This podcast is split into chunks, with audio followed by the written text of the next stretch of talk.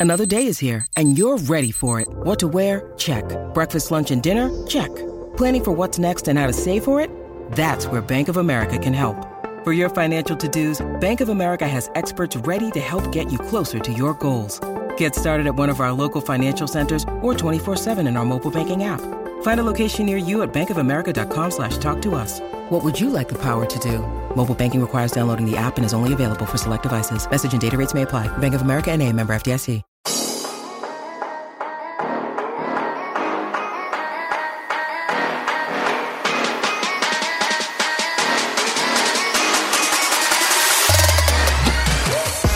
Right, guys, welcome back to the Establish the Pass podcast presented by Clutch Points. I'm your host, Blake Level. With me, as always, my co-host Dylan Reagan, and we're back here to uh, dive into some thoughts on the offseason. Of course, uh, we kind of looked at uh, draft-specific stuff uh, more recently in terms of the biggest winners of the 2022 NFL Draft, but now we're going to take that a step further and talk about some of the biggest winners of the entire offseason in the NFL, which, as we know, still uh, a ways to go, but Dylan, a lot of teams have pretty much got their roster in place now in terms of all the, the bigger moves have been Mm-hmm. made. There's still some guys out there, but um, you know the, the ones that you feel like are going to make or break things seem to be in place for the most part.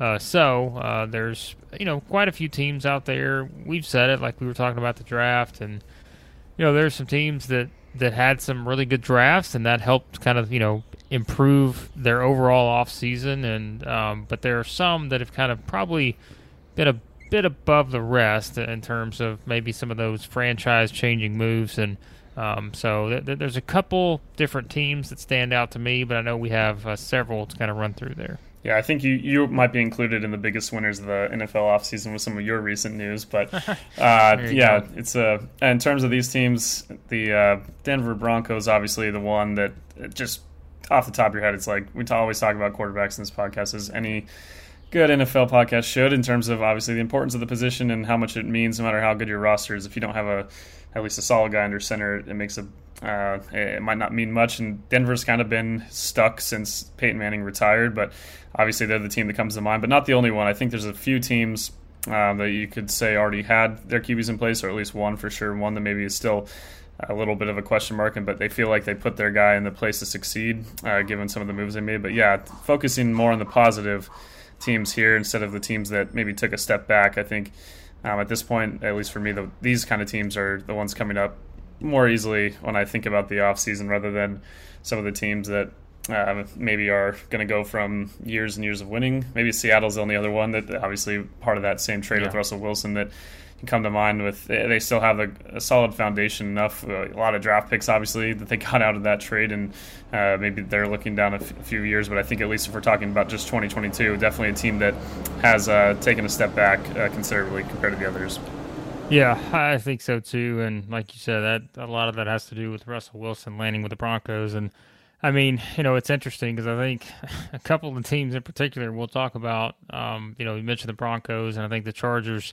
we put in that category too in terms of having two of the better off seasons of anyone in the NFL. And I mean, you and I have talked about it on recent episodes. We we did sort of the betting odds, and we looked at um, just how ridiculous things were um, in that AFC West. And I mean, you're realistically talking about you know three different teams here uh, with the Chiefs, Broncos, and Chargers, whose you know odds have shot up you know astronomically, and that's what we said. You know, it seems like the Raiders didn't have a bad offseason either, getting Davante Adams, but they're you know sitting right there squarely in fourth when it comes to you know kind of where they're at maybe in that that order, but. Yeah.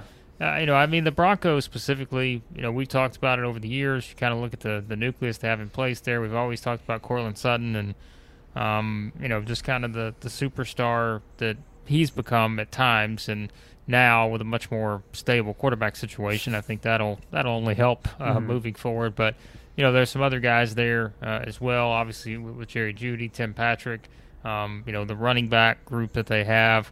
Um, that's a that's a nice nucleus, you know, for the Broncos, and I think that that's something that, again, when you're just able to basically change the entire landscape of your organization by bringing in someone like Russell Wilson, um, it's easy for us probably to look on paper and say, obviously they're going to be better, but I don't even think we can even you know kind of put a value on just how much better they could be, knowing that they have someone like that under center now. Yeah, there might be a couple teams that we'll get to that improved a wider range of positions. Um, but uh, as we mentioned at the top here, you go from the quarterbacks that Denver's had over the last few years to a guy like Russell Wilson. It just changes everything for them. It's why they have to be mentioned as one of the most improved teams here at the top. I, I, they made some other solid deals. Um, I, I, think the Randy Gregory, that, all that how that whole situation ended up panning out, worked out well for Denver. That his deal didn't work out there in Dallas before he comes here. They also get guys like DJ Jones and slot corner K'Waun Williams. I mean, they, they have some solid pieces that they brought in beyond Russell. But like you mentioned, I mean, think about the receiving talent that they already have in house, uh, where this offense has looked looked like it can go. They just haven't had the capability to go that route. And for Russell, uh, you know, that we've seen some of these guys that maybe they're in a place for a long time, and it gets just a tad, not necessarily stale, but um, uh, things don't you don't end up progressing. You kind of plateau at a certain point. So I think the challenge of going to a new team, having the excitement of the of that city and, and that fan base, a really rabid fan base that is excited to compete.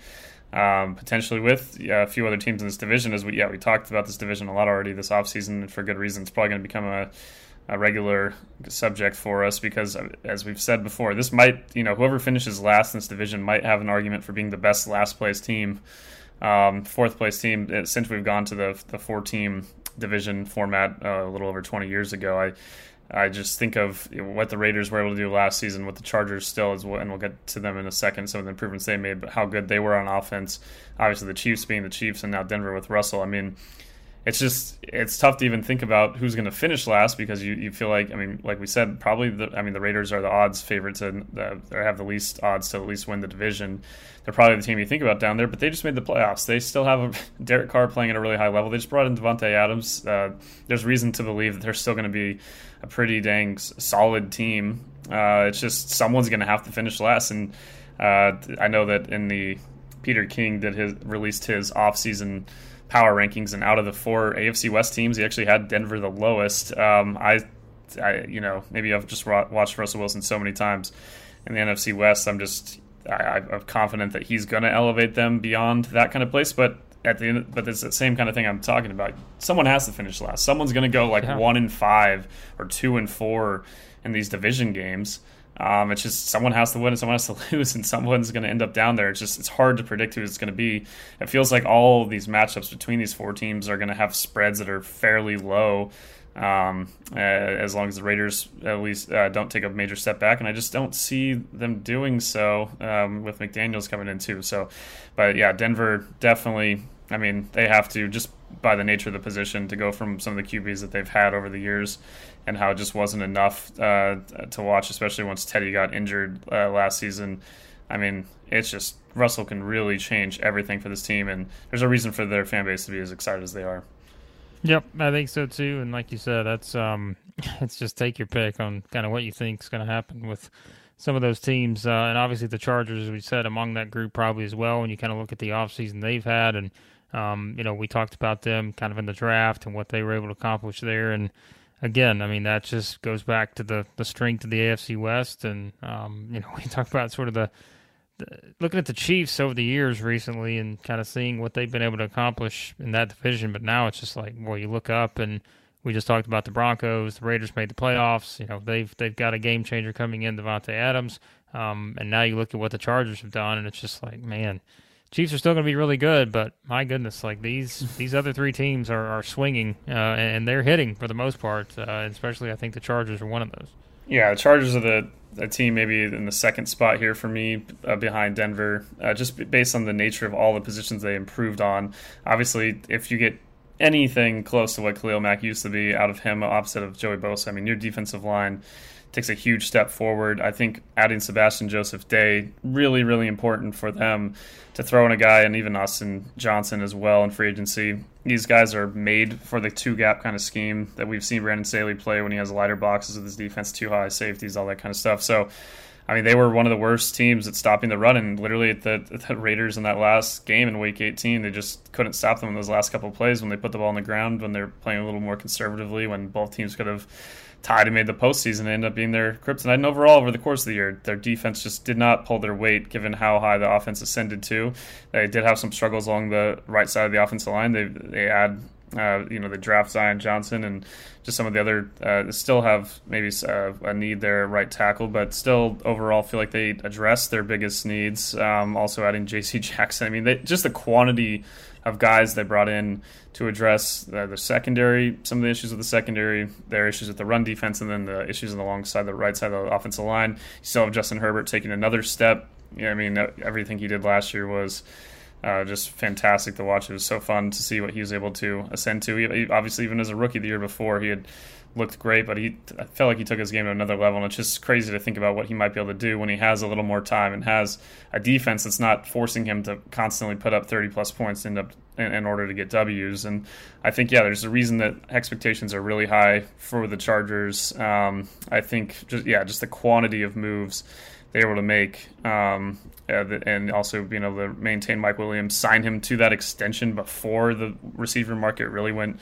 out of whack uh, with the Christian Kirk deal and all the things that happened uh, with Tyreek getting traded and all that stuff. Where the market's just completely uh, raised the bar to a different level. I think they did a good job getting that deal finished at the time. So, yeah, um, I think the Chargers, for me, right there with one other team um, in this kind of range, uh, just by default behind Denver, only because Denver. It's hard to say a team like like the Chargers are already on the on the verge of making the playoffs, and they improved for sure in a lot of areas, in my opinion. But uh, I still can't rank them ahead of Denver, given where Denver was and what Russell Wilson intends to elevate that franchise to. Well, I mean, I have the Bucks on my list, and um, there's one reason why. Um, you know, because if you're the Bucks, you're looking at the possibility of having no idea what your quarterback situation is going to look like um, heading into the season, and now you get Tom Brady back. So I think that's a that's a significant win uh, for the Bucks in the offseason. So I think you have to put them in there too, which again maybe a little bit different because it's more focused on one specific player. But but they had some guys coming back as well. Um, you know, Leonard Fournette's mm-hmm. coming back, and um, they made some some quality moves. But I think just the significance of having him return. Um, now we don't have those questions that, that we would have had had he not been there. Yeah, it's almost like if, if, we're framing this as most improved, you're like, did they improve because they kept guys? But if you look at just yeah. best off seasons, I think uh, for sure, just the fact that they went from not having Tom Brady at the beginning of the offseason to having him, I mean, it, I'd argue that's a pretty big uh, a reason to put them in, in this category, and, and, even improved if we take like that version of their offseason where it was going into what it's transformed into with Ryan Jensen obviously re-signing basically as a result of Tom coming back. Um, uh, they, they bring in Russell Gage. I'd actually completely forgot about that until just now uh, to, to join them from Atlanta. Um, you know, at times it looked like they're going to lose Chris Godwin, Carlton Davis. Both guys end up staying. Um, they've had some, uh, they are going to lose a number of guys, including Suh. Uh, Jason Pierre-Paul, Jordan Whitehead, it looks like, but Akiem Hicks obviously just signing there was huge to to help replace Suh and basically made it uh, a, a surety that he wouldn't come back. But they, they are still going to lose some guys. But I think at the end of the day, given also where the NFC is, it's not this isn't the AFC where there's just maybe one of the deepest conferences. Uh, even last year was ridiculously deep, and I think it's only getting more deep as we talked about during free agency. It felt like every big addition uh, was going to an AFC team, and most of the big subtractions were going from NFC teams. So I think, yeah, just by with Tom coming back, just with most of the pieces they have back, even if they've, um, and then they obviously uh, were able to send a fifth rounder for Shaq Mason to help um, replace Ali Marpet there at, at, guard. I think, yeah, they're they're still it's them. Yeah, I still think really highly of the Niners. No, yeah, I know their whole situation with the quarterbacks is a is still up in the air, and obviously even also Deebo. Even if the Deebo Samuel stuff is kind of quieted down, I feel like they've done a good job handling that. But I think Tampa, San Francisco, Green Bay and the Rams. I think some order those four are are the top teams in that conference, and I think Tom being there uh, and being back uh, just really uh, puts the Bucks in this in this range as well, and and should be. Uh, again, maybe not necessarily the most improved, uh, but definitely one of the top off seasons. The one team that I was going to also bring up in this range, I think uh, the Philadelphia Eagles are the one that I mentioned to you before yep. we started recording. That I mean, just the sheer volume of of uh, players again, similar to the Chargers, a little different situation that I kind of alluded to at the beginning of the podcast. Obviously, um, are they sure uh, that Jalen Hurts is the the quarterback for their future? I think they've put him in a place now in 2022 where it's like, here's the keys, prove it right now. With uh, obviously bringing in AJ Brown and what that could mean for that offense, I think having that kind of weapon there on top of DeVonta Smith. I mean this this team has a chance on that side to be much better in the passing game. Last year they had to completely transform to running the ball. They still have a solid offensive line. I still think they are going to be able to get the job done on that uh, when they put the ball on the ground and what Hurts is able to do himself. But I think AJ Brown just catch radius and different things where you can just throw him up the ball. I think it's really going to uh, give a safety net for Hurts that should help him quite a bit. I think on defense, obviously, we'll see uh, health wise Nakobe Dean, given the value where they got him. I think it was a fantastic pick. We talked about that after the draft. If he's able to contribute anyway uh, the, early in this year, that's that should help quite a bit. But they also just brought in a lot of guys. Obviously, the James Bradberry deal, the Haason Reddick deal, how they even handled you know going back further. Uh, with the, uh, they really were able to capitalize on all the cap space they kind of built out in the draft assets from that Carson Wentz trade to Indianapolis and I, I, think they did a great job. I really, I, you know, uh, we talked about this on our last episode with the early futures odds, and I looked at Philadelphia, and I believe it was eight and a half, and I was like, I just, I see this as at least a nine and eight team. Even better when you look at their schedule. I think there's a they, they should be. I still think the Cowboys top end with how that defense ascended last year. The Cowboys are still the, the favorite in my mind in that division, but I don't think the Eagles are so far behind um, depending on what Jalen can do. But I still think they're. I mean, they made the playoffs last year. I think they're only better. I think uh, nine and eight, they should be able to improve upon that kind of record. I think still, uh, I'd have to check to see maybe maybe over the last couple of weeks those odds have uh, changed a tad. Maybe they're up to nine and a half or something. But uh, man, I saw that was the one that stuck out. I was like, this offseason with the with things they did. I, fe- I just feel really strong with that Philadelphia should be at least a playoff team as a wild card in 2022. Yep, uh, I think so too. They're easily uh, among the group that I have on, on my list. Like you said, I mean, you just look at what they, they got with AJ Brown. Now you got DeVonta Smith there. Um, those two together, you just the possibilities are endless, um, and it'll certainly help Jalen Hurts uh, continue uh, his improvement there. That there's no doubt about it. And then you know there's some things they're going to be able to do on defense. Obviously, we talked about the addition of Jordan Davis and those kind of guys, and um, what that could mean as well. So yeah, I think the, the Eagles easily top 5 mm-hmm. when it mm-hmm. comes to uh, most improved teams, and probably, as we said, easily in that group of, of having the best offseason. I think another one, the Bengals. Um, yeah. Everything we talked about last year was uh, was seeing Joe Burrow, you know, going to the ground. Well, they certainly um, did a good job, I think, addressing that. And, and we always say, I mean, the team that loses in the Super Bowl, we kind of know the trend and how hard it is to, to get back there, period, whether you win or lose. But um, I think the, the Bengals have had a pretty good offseason, too, and just knowing that it was clear what the number one priority was going to be. Um, and I think they've certainly gone out and addressed that. And I think for Joe Burrow, um, he's feeling pretty good, probably about where things stand now. So yeah, he should feel fantastic about it. I, they they definitely looked not completely differently than what the Chiefs did a year before. Obviously, much different uh, Super Bowls in terms of how close the Bengals were to beating the Rams and how the Chiefs the previous year were blown out against Tampa. But similar in terms of both offensive lines for Kansas City and Cincinnati in those Super Bowls getting decimated at certain points by the opposing defenses, more based on injuries for Kansas City than Cincinnati, I think. Uh, so they went straight up, but still, just like Kansas City last year, we saw Kansas City address it in the draft and in free agency and in trades.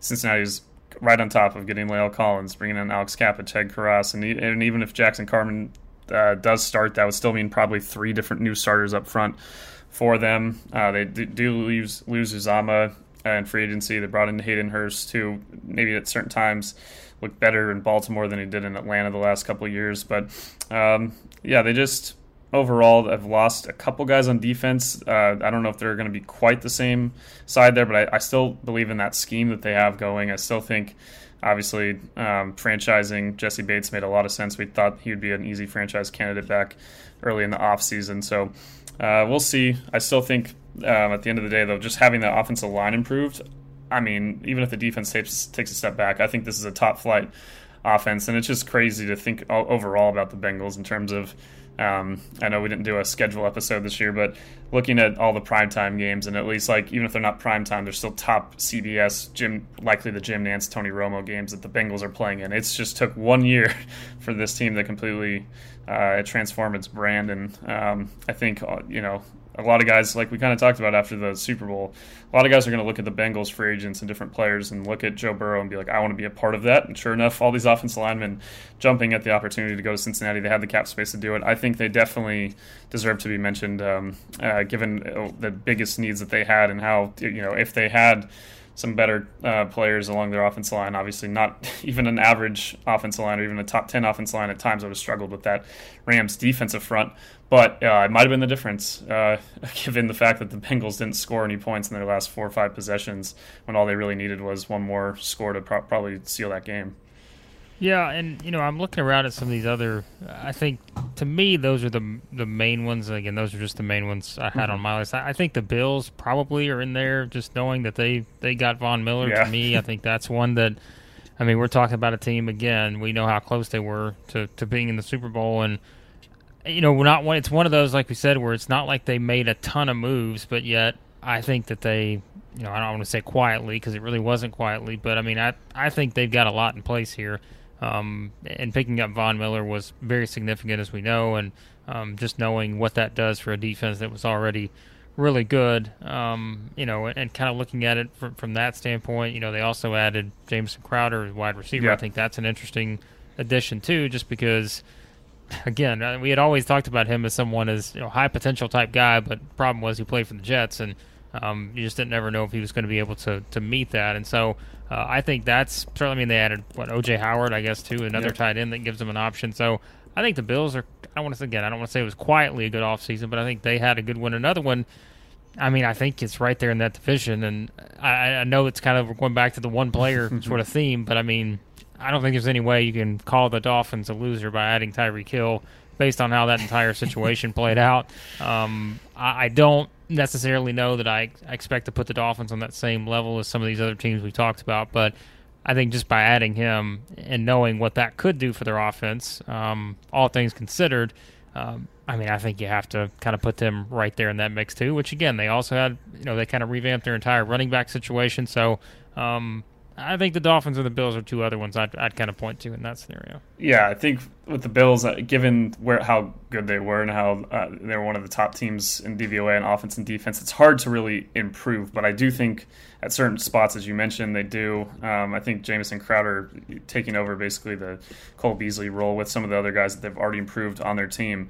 I mean, it should take the Bills to another level. Um, uh, I, I really think Crowder's a really good receiver. I think, like you said, just needs to be in the right system, and I'm I think he could have a career year even if those numbers aren't like strikingly massive for fantasy purposes. But uh, when you add them to what Diggs, what some of these guys um, uh, can do there, already Gabriel Davis starting to ascend as the year went on. I, I think they could have a really scary receiving group um, there. I'm excited to see what James Cook can do. I was uh, higher on him maybe in terms of my total, like where I thought about the college running backs coming out of this draft. I think he's an should fit right in and, and, be a weapon also in the passing game for them. As you mentioned, Von Miller, obviously that's the number one thing. We saw when he got to the Rams, and not that he wasn't already playing well for the Broncos, but once it went down to those playoff games uh, and the in the games down the stretch of the season um, when they're trying to battle to win the division, I mean, he took his game from a different level from the first three or four games or how many that he played with the Rams. I think just his value, and I'm sure they're going to have him on a pitch count throughout the course of the season, but I think having him overall uh, for the for the stretch run of the playoffs, that's going to be a huge factor because we saw their defense. They needed kind of that one guy on the edge. I think they brought after a couple years to Arizona, he was in Arizona, bringing Jordan Phillips back into the fold, who looked really good the last time he was in Buffalo in 2019. Um, just looking overall on their defense, definitely um, just keeping most of the guys um, on that team. Otherwise, they still had a solid group overall. So again, yeah, for a team that already was as good as the Bills, I don't think you could ask for uh, more from them. And for the Dolphins, maybe I'm biased because of how many times he tormented the Rams, but I think Mike McDaniel, just that that addition on its own is a huge yeah. improvement for Miami. Not that um, Brian Flores wasn't doing a great job given the circumstances of his employment with how the owner felt about him, how the GM potentially felt about him and all those the drama there, which still it's been kind of weird how at least from what what I've seen, it's kind of quieted down a bit more, given where it was at a certain point in the offseason. Um, but I mean, you add Armstead, you add obviously as you mentioned Tyreek Hill to the mold. They end up getting Raheem Mostert, who obviously did quite a few good things under under McDaniel in San Francisco. Not that the offensive line is still going to be at the level of anything that the Niners have had over the last few years, but I think obviously um, getting Armstead just on its own is such a huge thing, and what Tyreek can do for any um, any offense in terms of opening things up and opportunities that other players should be able to get um, from him being there. Uh, it should be a, a really fun. Uh, just overall, I'm excited to see what McDaniel schemes up. I think he's a he's a great coach at looking at his players, and it, it just so happened in San Francisco he had players that were fit for maybe a more of a running game, and it's also where he kind of as a result had to evolve given um, some of the other assistants he was working with, like Sean McVay, like Matt LaFleur under Kyle Shanahan back in Washington. So he, I just think it's going to be fun to see what Miami cooks up. I think him himself, uh, all these great players they bring in, they spent a lot of money um, that they had and should be spending given what they've done over the last few seasons. They still have pretty good draft capital moving forward, even if they didn't have as many picks this year because of that uh, Tyree trade. But um, I think, yeah, they're a team that you have to feel pretty good about, at least for Tua's sake, especially on the offensive side. Maybe, you know, I thought Flores had that defense going in a pretty good direction last year over the course of the season. They started having some really uh, solid performances, but I think offensively for Tua, uh, uh, you've got to feel good about what they've been able to put around him. And now, not not a different pressure than Jalen Hurts, uh, maybe more, uh, given where he was drafted and.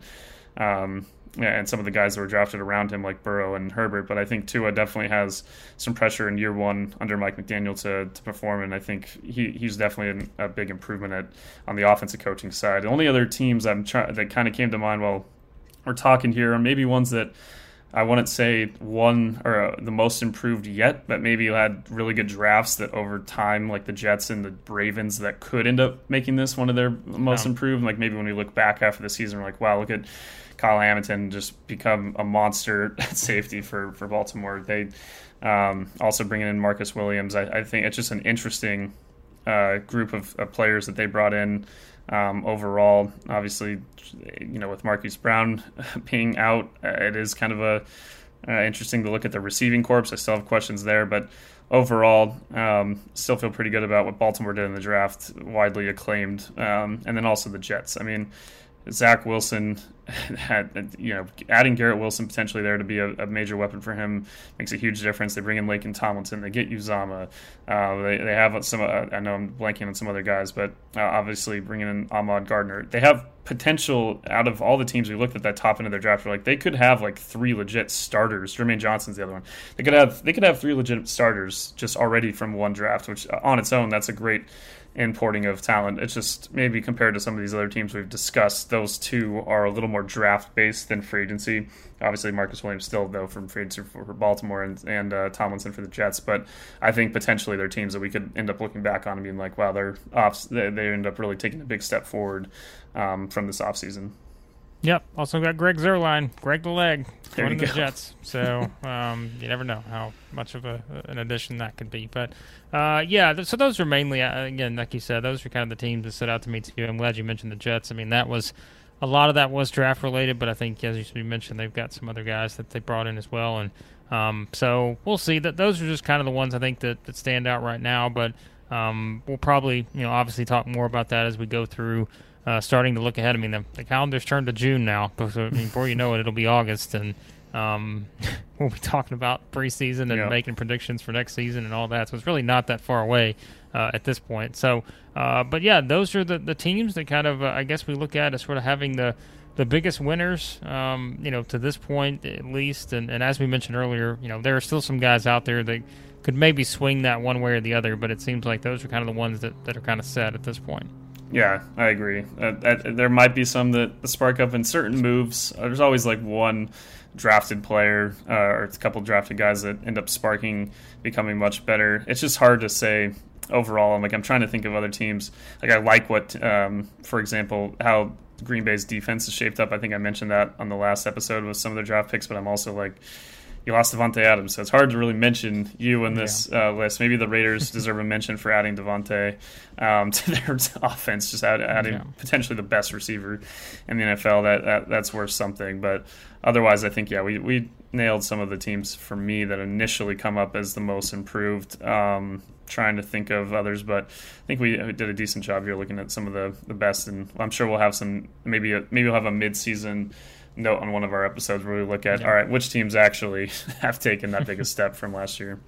Yep, we'll talk more about it uh, as we go along here. But uh, for now, Dylan, uh, of course, uh, lots of stuff happening uh, NFL offseason never stops. Uh, NBA finals about to get started. Uh, baseball in full swing. Let everybody know we can find all that at Clutch Points. Yeah, you can follow all the NBA finals games in the Clutch Points app. All of our coverage, tons of betting content on all the different props, parlays that you can do for the finals available on the betting section of ClutchPoints.com. Also in the NBA section of the Clutch Points app. Yeah, you can follow all the MLB games as well, especially once uh, basketball ends. Those will be the only games active in the app for a little while. Uh, like you mentioned, NFL won't be too far off from uh, from being in there, but you can follow all those games there. Tons of NFL content. Still, we're putting pushing out a lot of series now. Looking over, uh, kind of taking a step back at the off season, but also looking forward uh, with some early uh, predictions for different players. Still looking at other moves that post free agency in the draft teams should be making the best free agents available. All that good stuff you can find in the NFL section. Um, and yeah, I. I know I kind of like briefly mentioned it at the beginning of the podcast, but congratulations to Blake, who became a father, and over the last uh, couple weeks here, since we uh, haven't, uh, you know, a lot more important things than recording a podcast have been going on in the Level household. But congratulations to you, man! Awesome yes. stuff, and it, no. it sounds like it's been going great. thanks, and uh, hopefully the next Tom Brady on the way. Um, then we'll have a lot of podcast sponsors at that point. But um, yes, no, thanks. It's uh, off to a good start, and uh, we will see uh, if the future NFL quarterback uh, is ready to go here in, in the next uh, couple decades. So, but yes, be sure to check everything out at Clutch Points, and as always, be sure to subscribe to the podcast. Any podcast app you use, search for Stabs to Pass. And thanks as always for listening to the podcast, and we'll talk to you next time stop, stop.